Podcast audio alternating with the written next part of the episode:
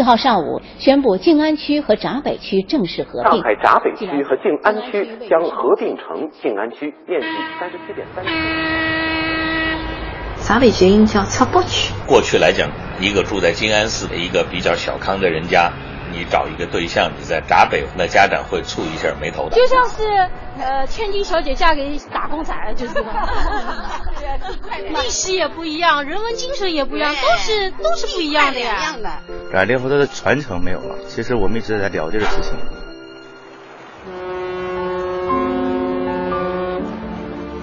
有河的地方，故事总是沿着河发生。上海闸北的故事，怎么都绕不开蜿蜒的苏州河。对60岁的媒体人老胡来说，跨过眼前这条不足20米宽的苏州河，就能回到他童年的狂野乐园。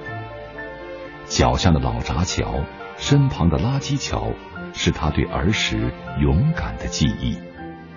这闸北很好玩，我们小孩子喜欢看热闹。夏天人山人海啊，在大桥上往下跳水，这是全市人民狂欢的时候。而跳水的人80%是闸北人，就闸北的人很勇敢，非常粗犷。上世纪60年代中期，当老胡还是小胡的时候，出生长大在静安区的他就明白，即使孩子们在同一条河里扎猛子，即使同时听到苏州河上货轮的汽笛声，静安与河对面的闸北也好似两个世界。被叫做滚地龙的棚户房子拼搭在一起，上海人眼中的下肢角，一穷二白的赤膊区，这些标签都属于闸北。闸北呢，可以看到很多我们现在看不到的生活形态。他们吃饭喜欢放在门口吃，一到夏天啊，很壮观，东家西家全把自己的小桌放外边一排，像小摊贩一样。侬就吃啥啦？黄毛豆子。侬吃啥啦？哎呀，小瘦萝卜干蒸蒸。聊天，那么讲讲社会的新闻。那我们就觉得，哎，很有趣，这家吃的比较好，红烧肉；哎，那家吃的比较差一点，炒咸菜。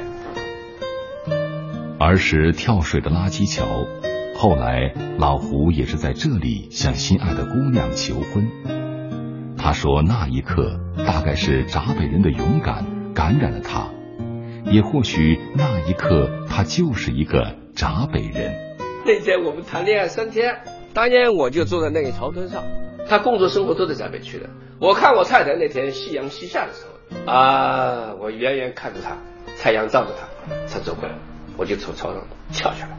他说他也永远忘不了这一刻。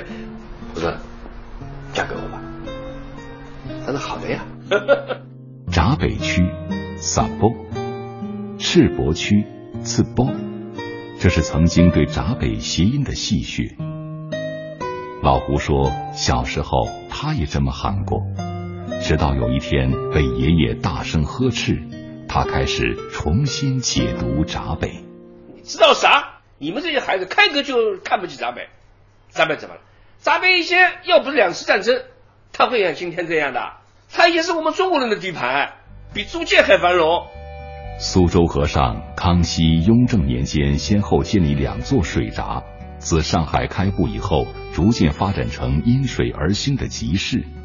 2闸之北，泛称闸北。繁荣的景象一直延续至近代。闸北、静安被苏州河分割为华界和租界，闸北在这边，静安在那边。彼时的闸北见证了辛亥革命后中国民族工业的首次飞跃，Made in 闸北的国货足可与舶来的日货相较量。不过更让老胡惊讶的是他在资料中看到的闸北。1924年4月18日，这个声音在闸北商务印书馆会议室里响起。演讲的老人正是第一次来到上海的印度诗人泰戈尔，他的身边站着担任英语口译的徐志摩。现在内地的资金都集中在上海，办起银行来。茅盾在闸北生活过10多年，他在宝山路最先遇到的一个小人物，宿舍管家福生，多年后走进了小说《子夜》。茅盾说，闸北是他观察社会的窗口，他的小说里充满了闸北元素。翻看闸北的文化地图，上世纪初，蔡元培、郑振铎、叶圣陶长期住在闸北，20-30年代鲁迅、瞿秋白、郭沫若也到闸北定居。闸北文化圈曾撑起上海现代文化的半壁江山，但这一切也伴随着民族的苦难、顷刻毁灭。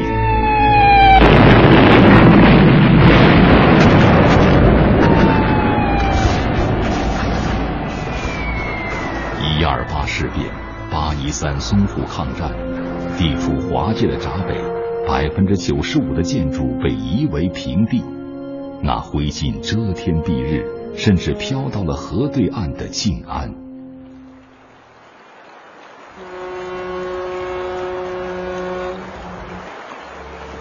苏州河孕育了老上海，见证着新上海宠辱不惊。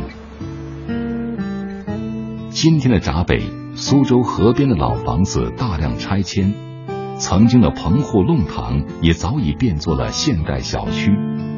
闸北以前所未有的速度追赶着，而曾经的闸北味道也愈发难寻。这里变化太大了，这现在这个右手建筑以前没有了，这个建筑这是工地了，这工地以前这里全是老房子。这里有一家很有名的叫天府牛肉面，这第一流的牛肉面。